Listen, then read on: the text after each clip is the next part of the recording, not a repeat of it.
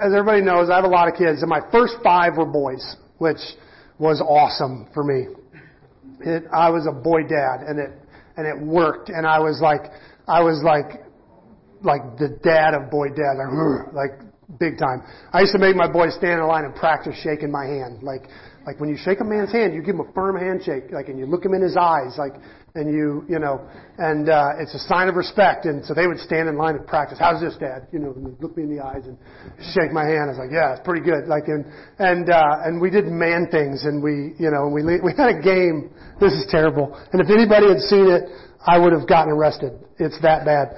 But the kids begged for it every night. I kid you not. We called it snaps, and every night they would go, Dad, can we play snaps? Can we play snaps? At bedtime. We had, I'd, I'd finished off the attic into a boy's bedroom, and it looked like seven, uh, Snow White and the Seven Dwarfs. It was, cause the, the ceiling was sloped with the attic, and it was just bed, bed, bed, bed, bed, bed, down, down the long attic room. And, uh, and one of the boys had a blanket. It was like their special blanket. And I mean, if you snap that thing, it, it would, rock your world. It was like a sonic boom when you snap this thing. And the boys used to, so they would hide under their covers and they would try to jump from bed to bed before I could snap them. And, and they wanted to play this game, I swear. And if I was going light on them, they were like, Dad, you're going light on us. Like they'd get mad.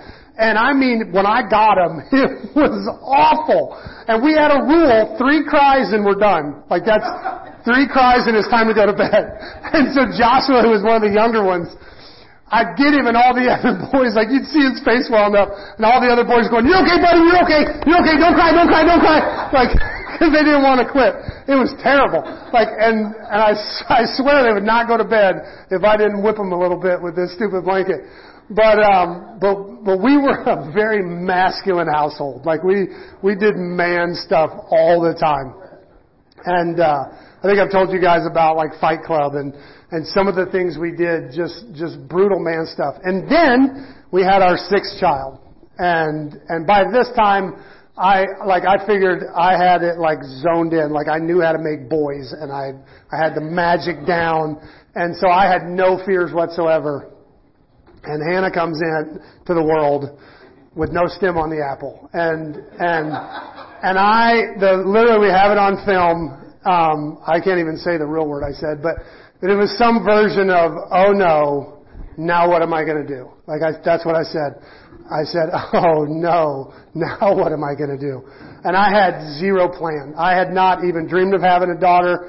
Like my two greatest skills as a dad was logic and intimidation, neither of which worked on my daughter. Like I was lost. I did not have any clue. She was not afraid of me even a little bit. Like my boys, I could like enough, and they would like, like, and she was like, whatever. Like she had no, zero fear of dad. And, and of course when you have five boys and then you have a girl, like everybody think, my house looked like a, a Pepto-Bismol vomit fest. Like everything was pink. Suddenly in my masculine house, everything turned pink. Nobody bought Hannah anything that wasn't pink. And what's funny is now all of my girls are pretty like, uh, tomboyish. Like they've, they grew up with 12 brothers, so like they're, none of them are very girly, but, but, uh, yeah, there for a while, Hannah would wear nothing if it wasn't pink. Like everything in my house was pink. And so I had to learn to be a, uh, like a girl dad. I had to learn how to do, um, girl dad kind of stuff and, and do tea parties and, and all the fun girl things. And I got pretty decent at it.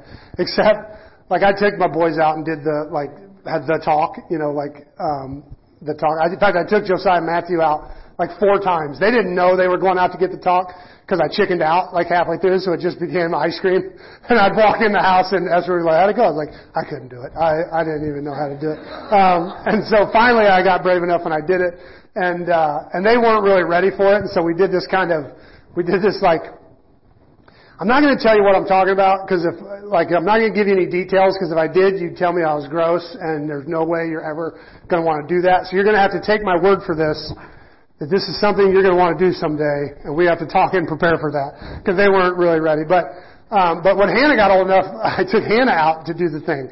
Like I've never done it with a girl. Like I was like, and I had no clue what to do. And so we went shopping and then we went to like, uh, uh, Olive Garden and we did like daddy daughter things and I sat her down and and and I gave this clumsy, tripping over my words, like, blah, and it went for like 45 minutes of just dumb ramble, like, and, and we get done, and she just sat there like, big-eyed and blah, blah.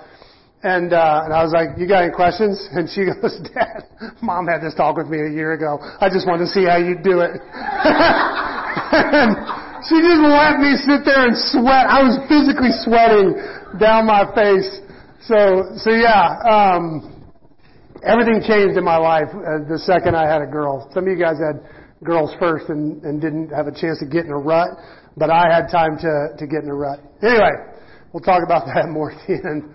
Well, this is our 17th week um, in uh, in this long summer series through Romans. 18th if you count our fifth Sunday family service where we did a Romans verse, and then 19th if you count Baptism Sunday, which is about as Book of Romans as you could get. But whatever week you say it is, um, we've been in Romans for a while, and uh, and we're beginning to bring it in for a landing. Um, next week will be kind of our conclusion to the book, um, and I think I'm going to miss this series. This series been fruitful to anybody else? Has this been a good series for anybody else?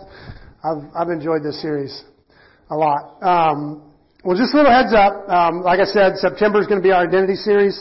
Uh, it's it's we're going to talk about why we planted the church, um, how God's kind of moved us around, why we do some of the things we do, um, just in general what we feel called to as a church.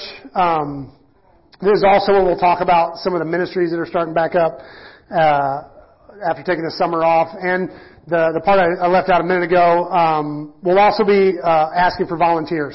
And here's the thing: if you volunteer downstairs, um, even if you're you're volunteering, you love it, we want you to sign back up again. Um, I don't like that you ever have to quit a volunteer spot. Um, like where you have to come up and go, I can't do this anymore. You know, that feels weird when you're volunteering to have to quit. So we're going to do it in year-long cycles. So if you sign up, like, and if you have to, if you have to step out for some time during the year, you obviously can.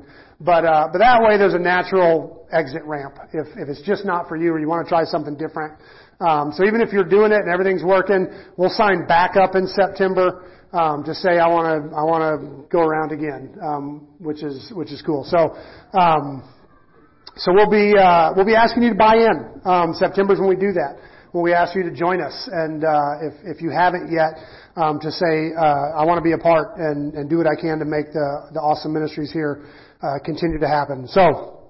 This morning we're going to be finishing the second half of chapter 15 of Romans. Um, and I'm really excited um, about what I feel God's going to say to us today. But uh, I think uh, what we're going to do is dive into the first two verses and then let them kind of take us back into our review of last week. So we're in Romans 15 verses 8 and 9 if you follow in your own Bibles.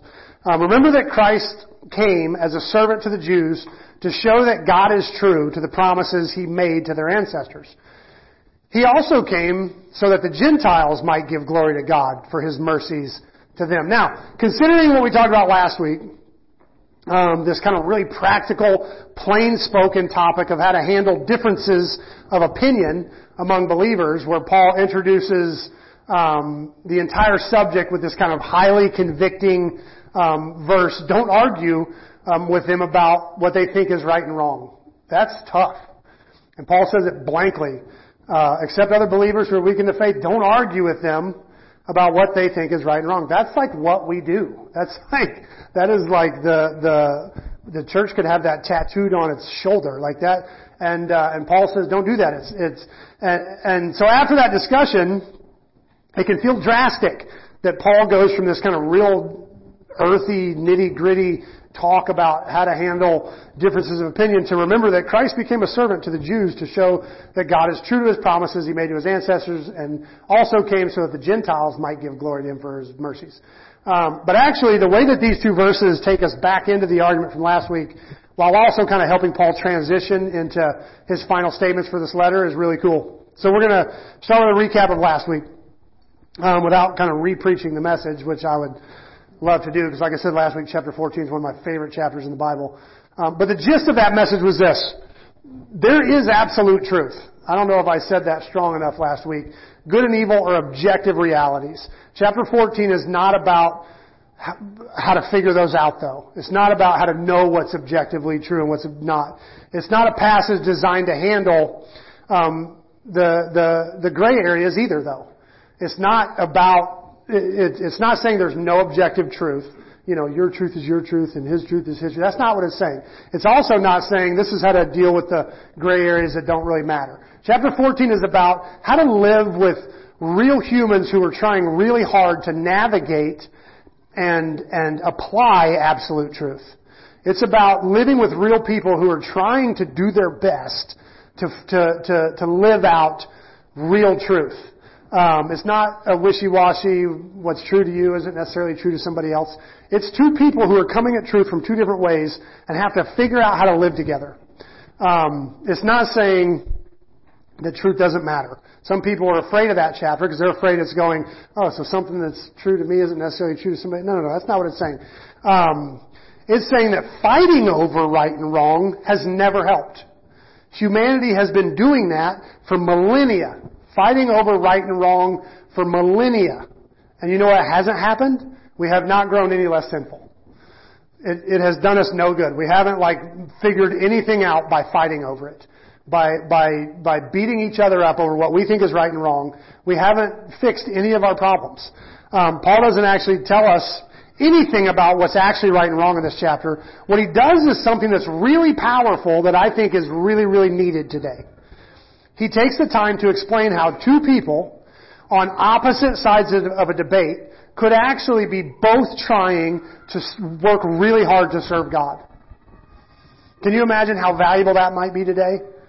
If we could imagine uh, looking at somebody that we completely disagree with and, and stopping for half a second to look at what kind of pain they might be covering, what kind of abuse they receive that they might be trying to mend.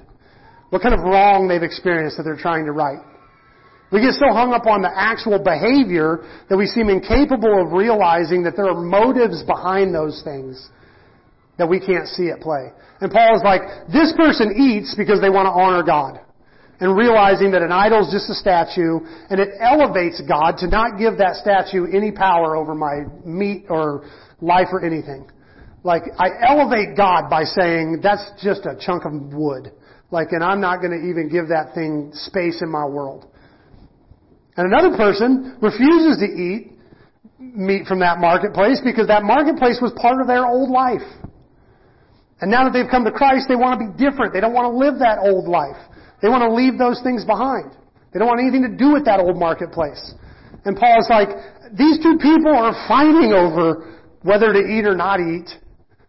And by fighting, they're completely missing how passionately they're both trying to honor and serve God.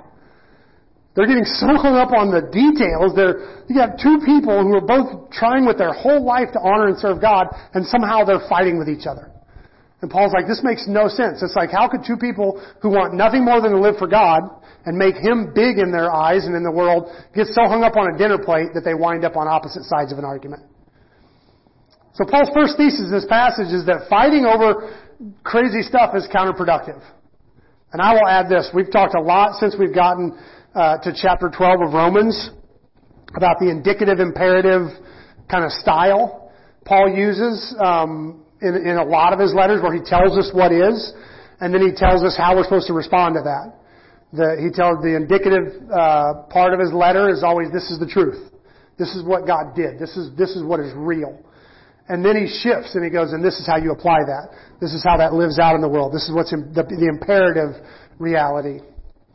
Uh, and here's the deal. If you like to cling to absolute truth, um, if you are driven by objective reality, um, if you're the type who likes to share with others what is genuinely God-given reality, then I submit that the indicative side of Paul's letters is for you.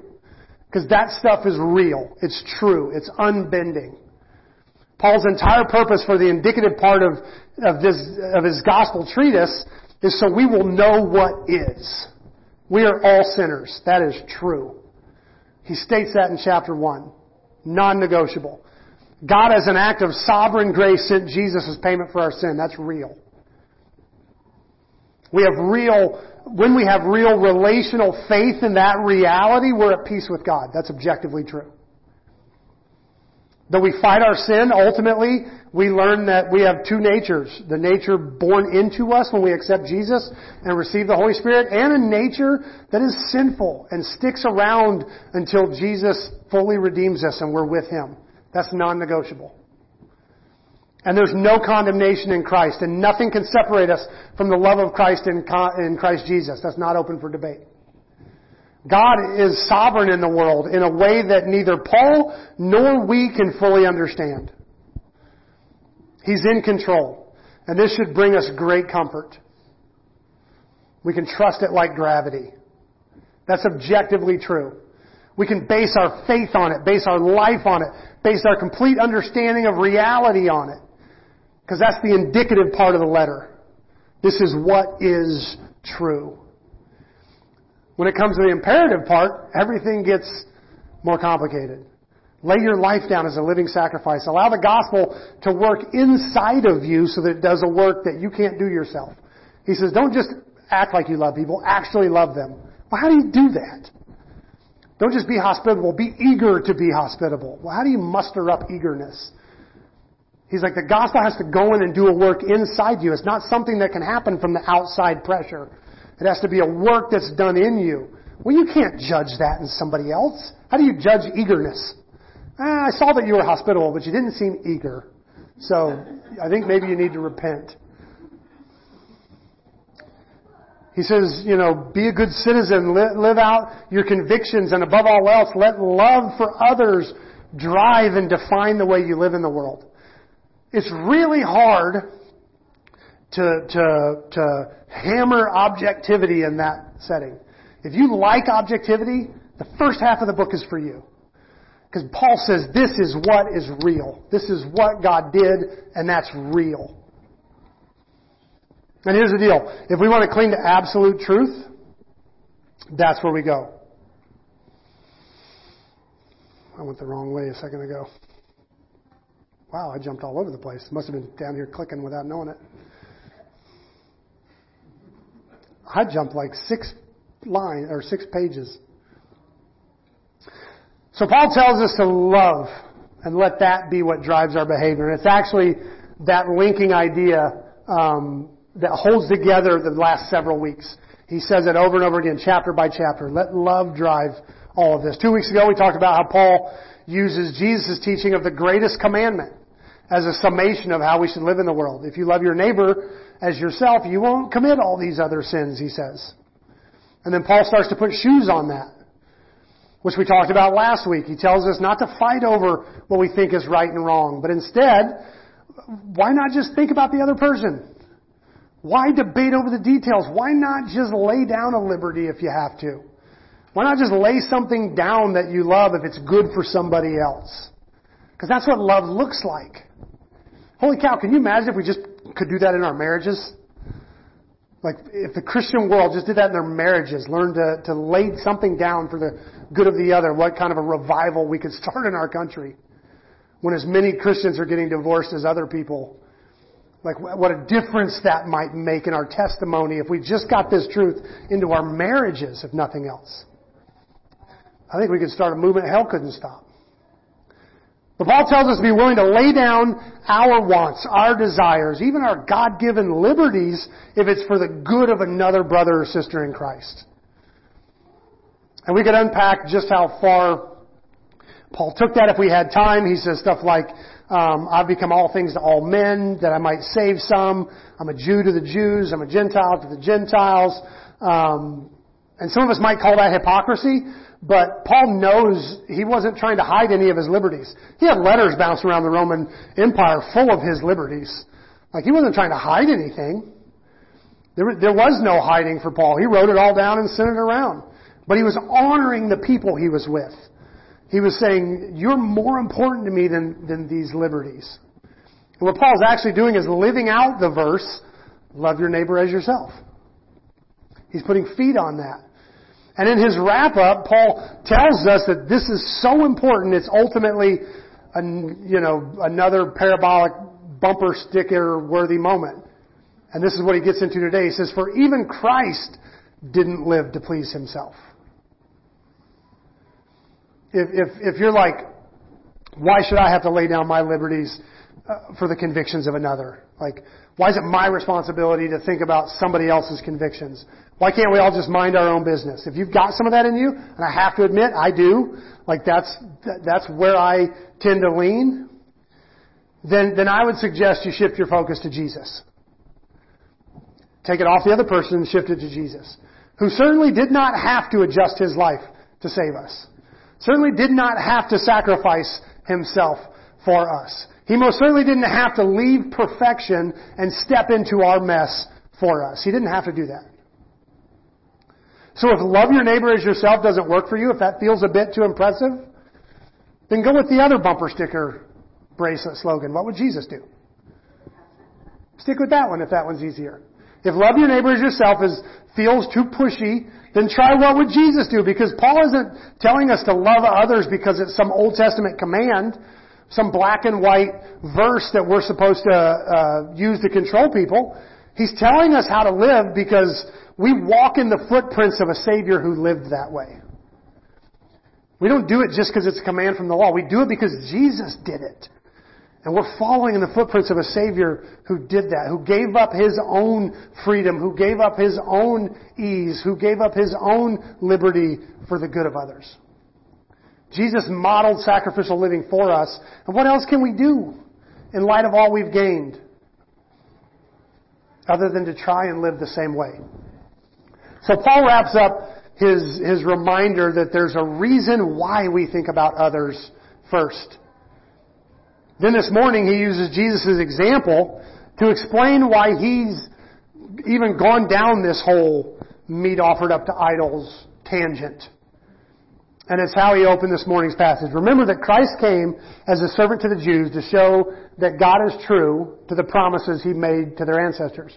He also came that Gentiles might give glory to God for his mercies to them. And this is really cool.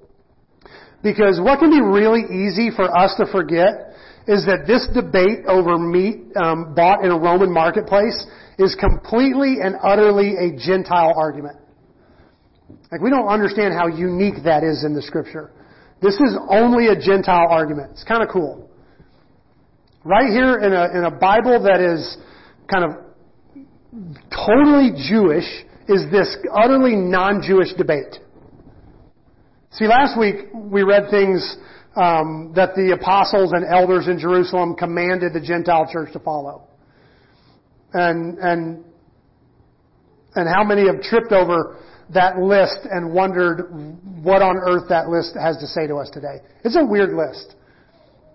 Because as we said last week, for a long time, this, this was the closest thing these people had to a New Testament in, in their day. While the New Testament was being written, the letter from the Council of Jerusalem was the closest thing they had to any behavioral rules. And here's that list again. It says, For it seemed good to the Holy Spirit and to us to lay no greater burden on you than these few requirements you must abstain from eating food offered to idols, from consuming blood, or the meat of strangled animals, or from sexual immorality. If you do this, you'll do well. Farewell.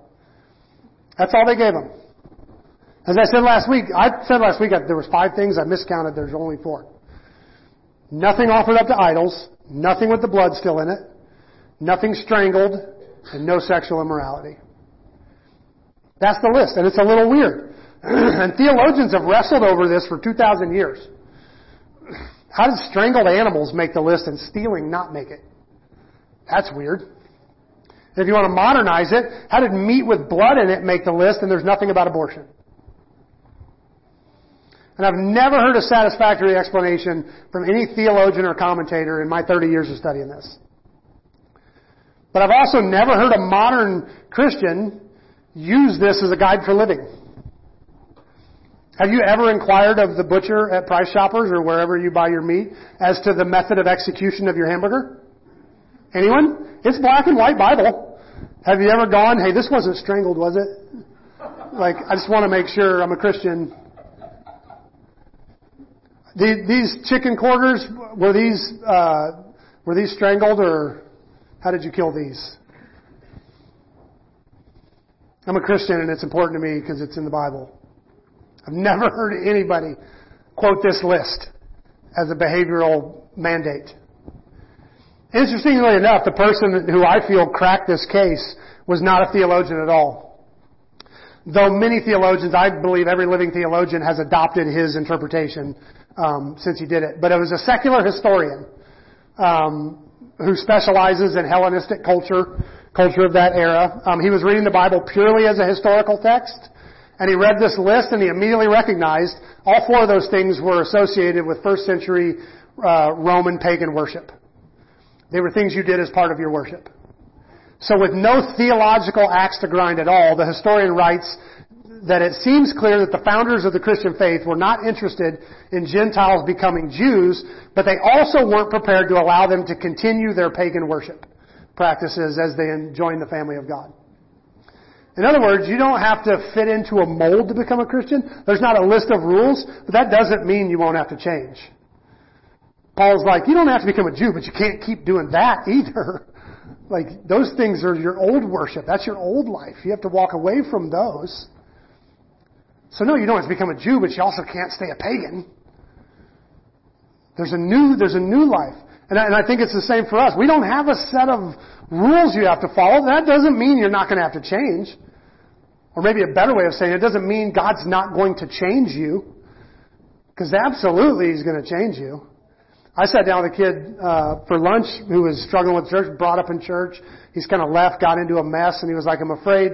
He's like, "I kind of like who I've become, and I'm afraid." Uh, and and I'll be honest, we're sitting at a booth at a restaurant. He's uh, got a beard about as thick as mine, and he's wearing a dress.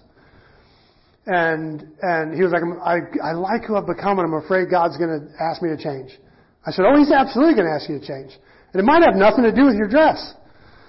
Like I, I can't tell you where he's going to ask you to change, but everybody that walks in the door changes. Like he asks all of us to change. He works on all of us. He might work on something you're totally unprepared for. He might, he might reveal to you you got more racism than you need and, and take, want to take that out of your heart. Like it may have nothing to do with what you're wearing, but yeah, you're going to change. Don't come in thinking you can come in and not change. He changes all of us. Like he dives in and goes to work the second we walk in the door you know, I was like, the, the thing is, you're thinking these, there's a mold. I'm, no, there's no mold, but there's change. It's, the Bible uses the word metamorphosis. Like he's going to, he's going to turn you into something totally new. If, anyway, so this, so that historian, and and like I say, most living theologians have adopted his his thing.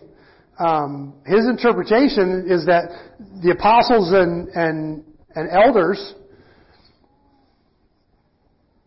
aren't necessarily arguing for obedience to these four rules as much as they're, they're insisting that these, these new followers of Jesus release their pagan worship practices. Which means as worship practices change, that list would change. You can't stay the same as you were. And this is pretty monumental as it, as it uh, sets an important precedent, I think, to us living 2,000 years later. Because Jesus was a Jew, and he lived in a Jewish country full of Jewish debates, uh, fulfilling Jewish prophecies. The religious leaders asked him standard Jewish religio-political questions about Torah and how it should be lived out in the world, even how Torah affects their relationship to Rome who ruled over them. Is it, is it biblical to pay taxes to Caesar? Like they were asking Jewish questions. These were questions about how to apply certain scriptures, where to, where is the proper place for worship for a Jew or a Samaritan? What was and wasn't sin according to Torah? And for us, these things sound natural because we've been grafted into those debates by faith in Jesus. But it's very interesting to consider that Jesus didn't have any debates while he walked on earth about where you could buy meat in a Roman marketplace. That didn't come into it. He didn't talk about whether a sub-Saharan African woman, once she accepts Jesus, needs to wear a shirt to cover the breasts that she's never covered in her entire life. Many missionaries have had to struggle with that. Does becoming a Christian mean covering up something you've never had to cover before? There's no cultural reason to. But the missionaries are like, ooh, let's put something on those. Like, Jesus didn't talk about that. He didn't talk about the ethics of a multinational corporation using third world labor to make more money in the developed world. Jesus didn't mention it. He didn't wrestle with how to maintain your faith on social media without it turning into weird marketing or fruitless debates. He didn't mention it. He didn't talk about environmentalism or conservation. He didn't talk a, about a single hot button American political platform issue. And it would be tempting to think the Bible really only talks about what the Bible talks about. In other words, it would be simple and easy to think that the Bible has nothing to say to modern concerns and contemporary issues. Which is why I love this, this discussion because the very first Christians to live after Jesus ascended found themselves trying to figure out how to live in a world that was very different from the world Jesus lived in. Yeah, they're only, you know, a thousand miles away, but Jesus didn't live in a marketplace. And that's, and a lot of people have criticized the, the elders and leaders in Jerusalem because they were like, yeah, you can buy meat all over the place. We can't buy meat that wasn't offered to an idol. How are we supposed to eat? You're giving us these rules that, like, there is no meat up here that hasn't been offered to an idol somewhere. It was a very different world in Rome than it was in Jerusalem. And here the very first Christians are having a purely Roman Gentile debate, and they're using the Bible to have it. Which means our debates that aren't Jewish debates, they're not first century debates, they're 2023 debates, can still rely on the Bible to inform those debates. This morning's passage, Paul speaks to the uh, to that. He says, yes, Jesus came to answer all those questions and fulfill all those Jewish prophecies and ultimately end all those Jewish debates. He said, yes, he came to the Jews. But guess what? He came to the Gentiles too. To answer those questions and end those debates. He's here for those too. And I believe that means 40 AD debates. I believe it means 500 AD debates. And I believe it means 2023 questions and debates. Paul basically says chapters 14 and the first half of 15 basically prove that Jesus isn't just about Adam and Abraham and Moses and David. He's also about Roman markets and Wellsville farmers markets and stock markets. Paul's point is that the same Jewish rabbi is, is the savior of all cultures at all times and in all places. And then Paul ties these ancient prophecies about Jesus to this kind of new, in Paul's day, uh, Gentile cultural debate about meat and wine and holy days with a handful of really cool passages. He says, it seemed good to the Holy Spirit. Uh, whoops. I put that in a weird place. He said he came that he might give, uh, uh, that the Gentiles might give glory to God for his mercies to them. That is what the psalmist meant when he wrote, for this I will praise you among the Gentiles. I will sing praises to your name. And in another place it's written, rejoice with his people, you Gentiles. And yet again, praise the Lord, all you Gentiles. Praise him, all you people of the earth. In another place, Isaiah said, the heir of David's throne will come and he will rule over the Gentiles. And they will place their hope in him. I pray that God, the source of hope, will fill you completely with joy and peace because you trust in him. Then you will overflow with confident hope through the power of the Holy Spirit. So Paul is like, Jesus has something to say about your issues. I know that you you probably never dreamed in a million years talking to them that the Bible would have anything to say. This this very regional book written to a set group of people would have anything to say about the marketplaces in in Rome, but it does. Is what he's saying. All of that is for you too. It speaks to your world too. He is the world Savior. He's not a Jewish Savior. He's not even a Christian Savior. He's the world's Savior. Then Paul starts to end his letter, and he's back to a very similar place to where he started in chapter 1, going through this kind of in Jewish, this entire Jewish tabernacle kind of walk, and then he wound up in this remarkably non-Jewish debate over whether your ribeyes are locally sourced or grass-fed idol-free beef. Um, Paul uses that transition uh, to note kind of his unique position of apostleship, specifically called to speak to Gentiles. He says this, I am fully convinced, my dear brothers and sisters, that you are full of goodness. You know these things so well you can teach others all about them.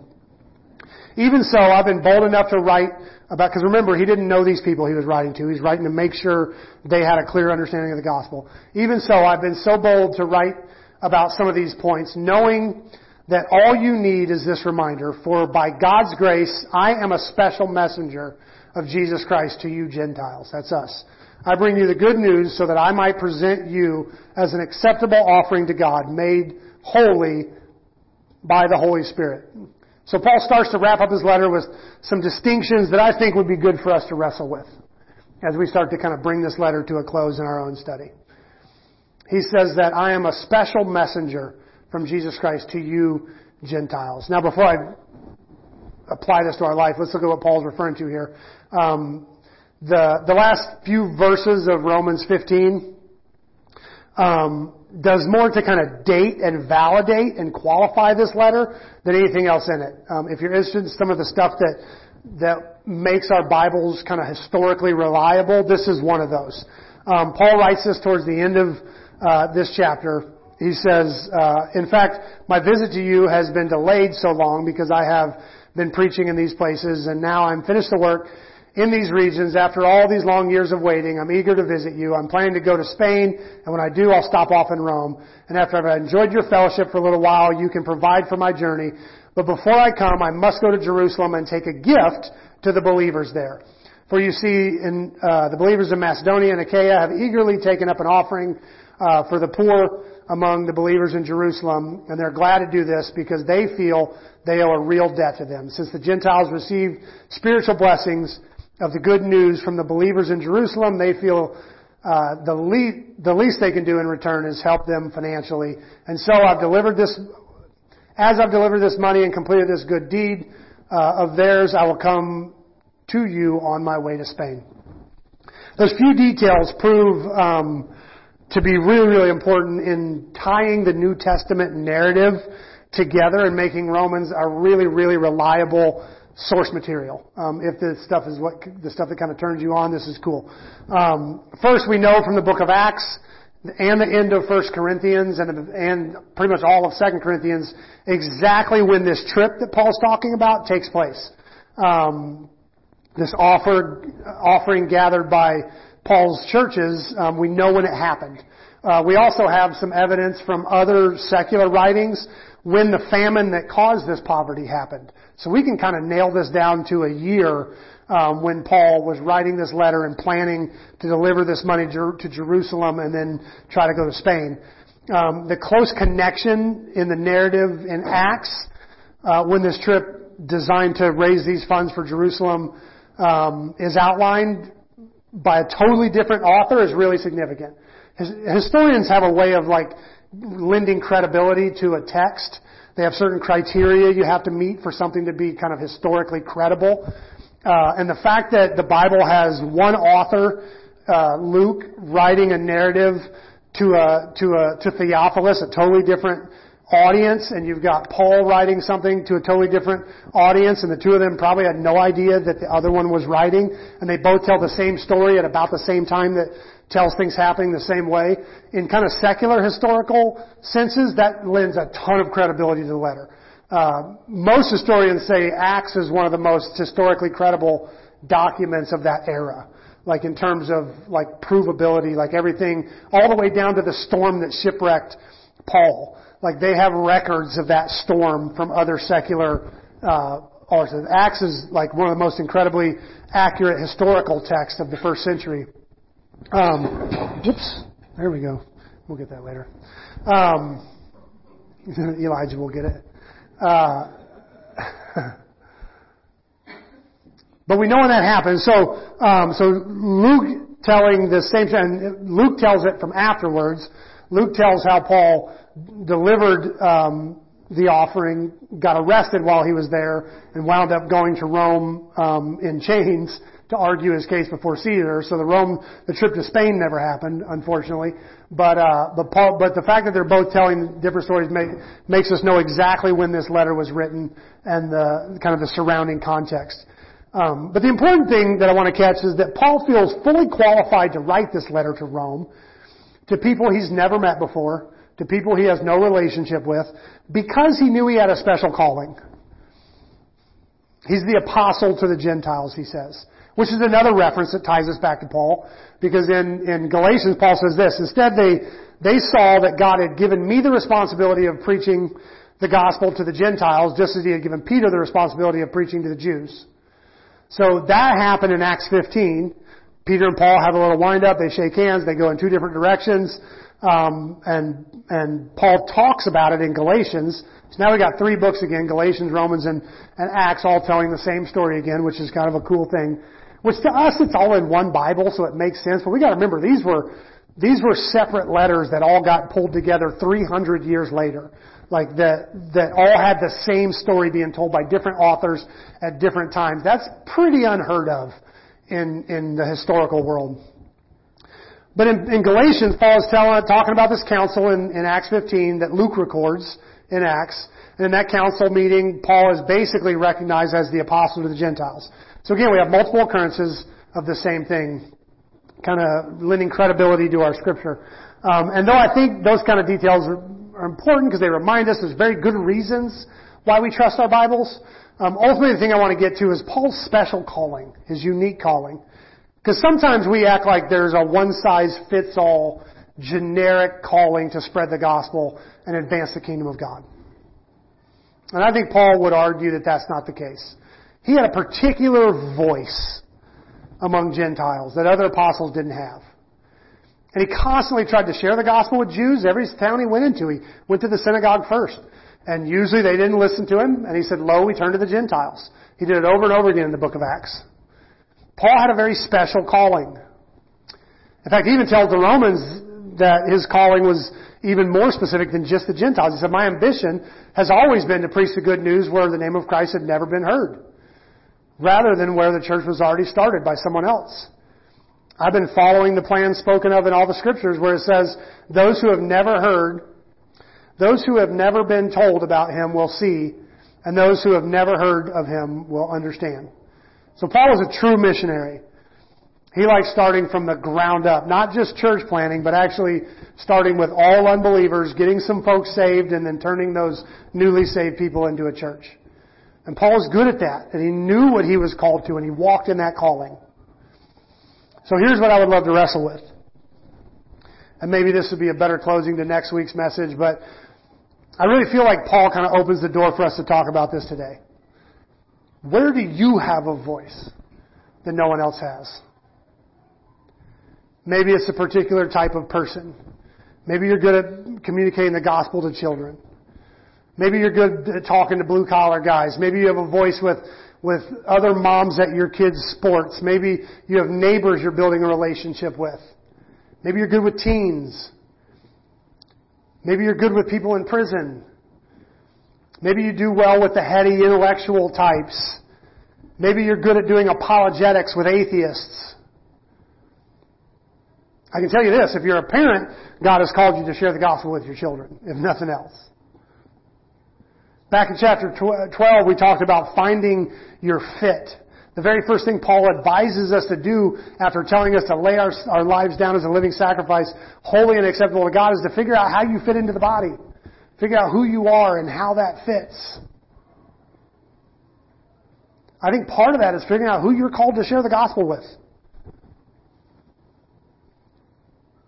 Because though I do think there are like real evangelists, people who just have a heart to talk to anybody about the gospel and they're gifted to talk to anybody about it. I've, I've known people like that. A friend of mine, Hal, didn't walk into a gas station without witnessing to somebody.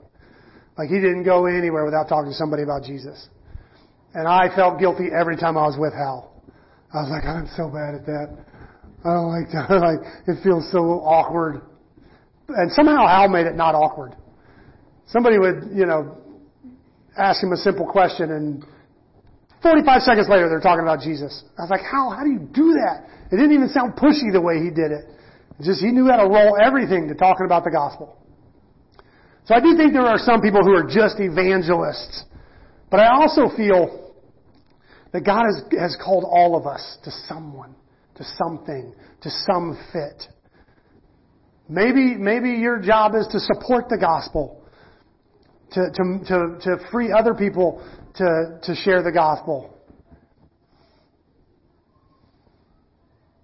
But I think Paul points on the fact that, that he had a voice that, that no one else had, in a place that no one else had. And when he stepped out of that, he was completely fruitless.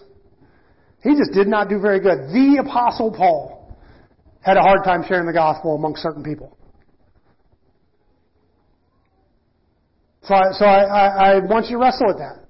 Who am I called to share the gospel with? Who, who, who am I good at talking to? Who has God called me to do that with? Which brings us to our response. How do we respond to this? One of the most important and nuanced statements in parenting is this phrase that my wife misuses all the time. Have you ever heard the phrase, you know better than that? Anybody ever heard that or used that? Come on, you know better than that. Yeah, my wife misuses this all the time.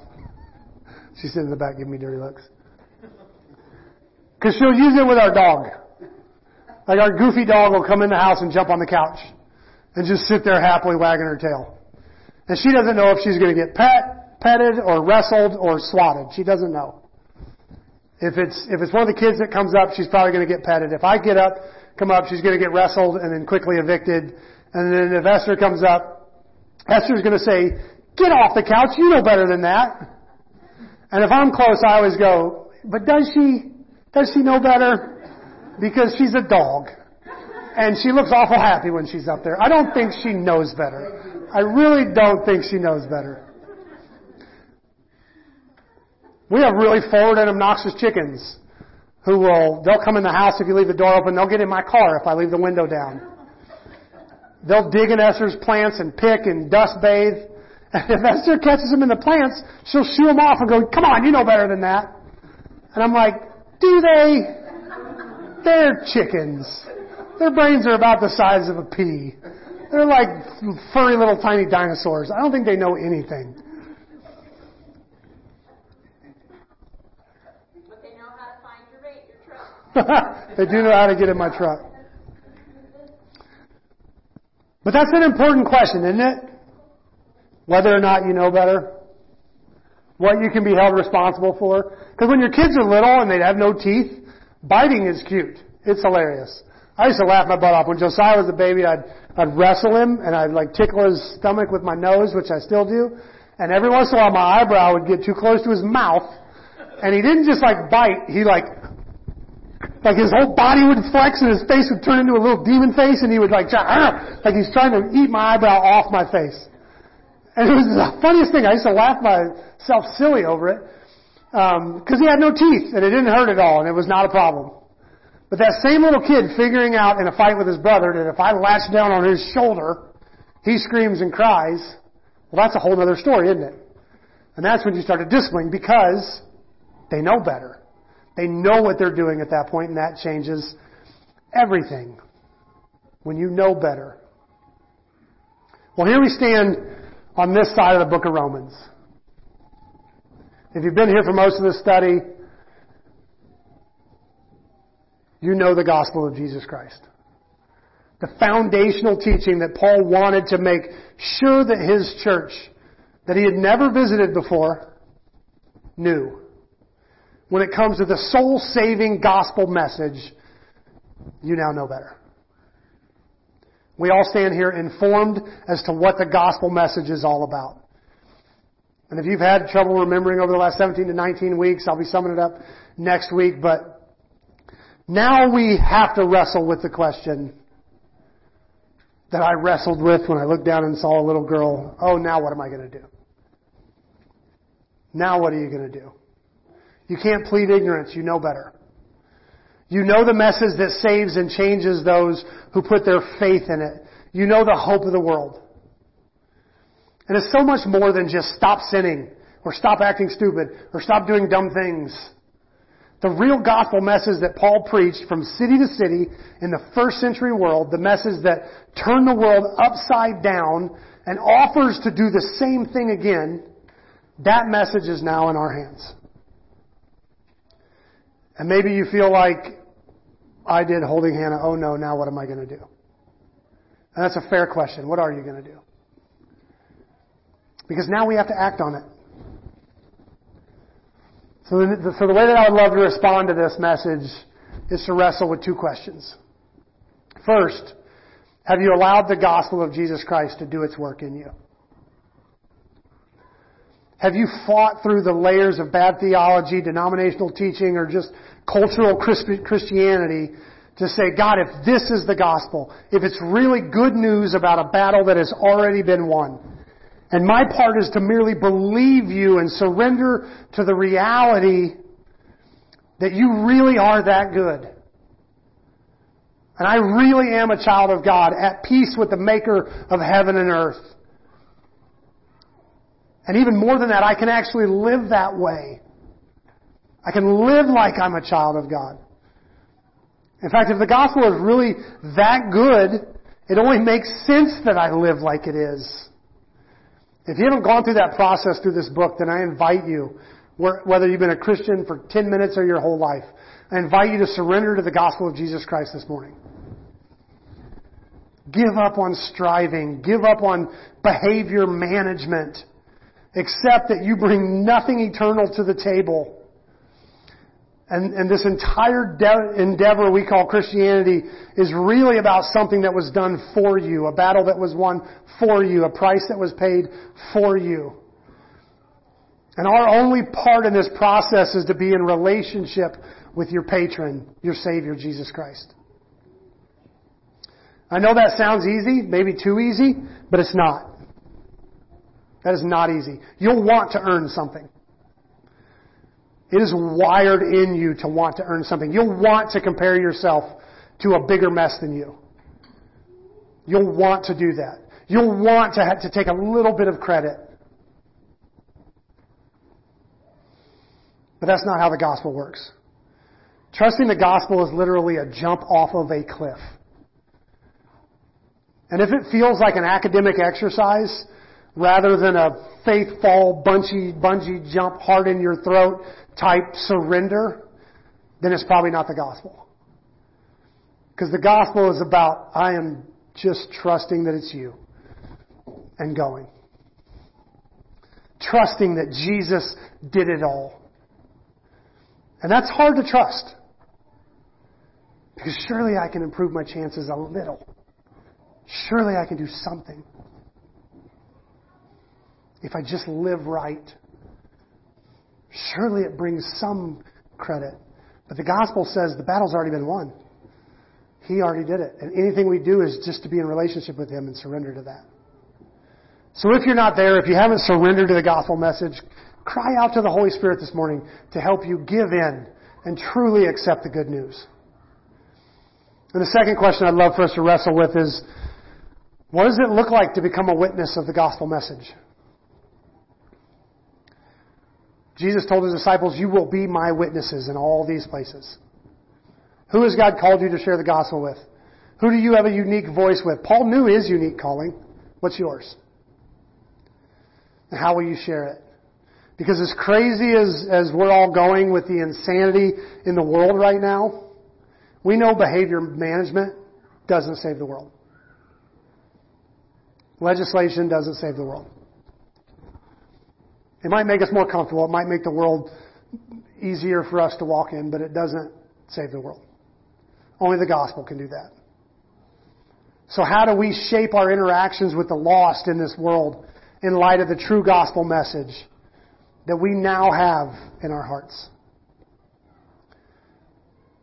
We'll not only talk more about this this next week, but God's already kind of given me our focus word for the next year, which is go. That's all He's told me is go. So I honestly believe that we're on the brink of, of making a huge difference for the kingdom of God with the gospel of Jesus Christ.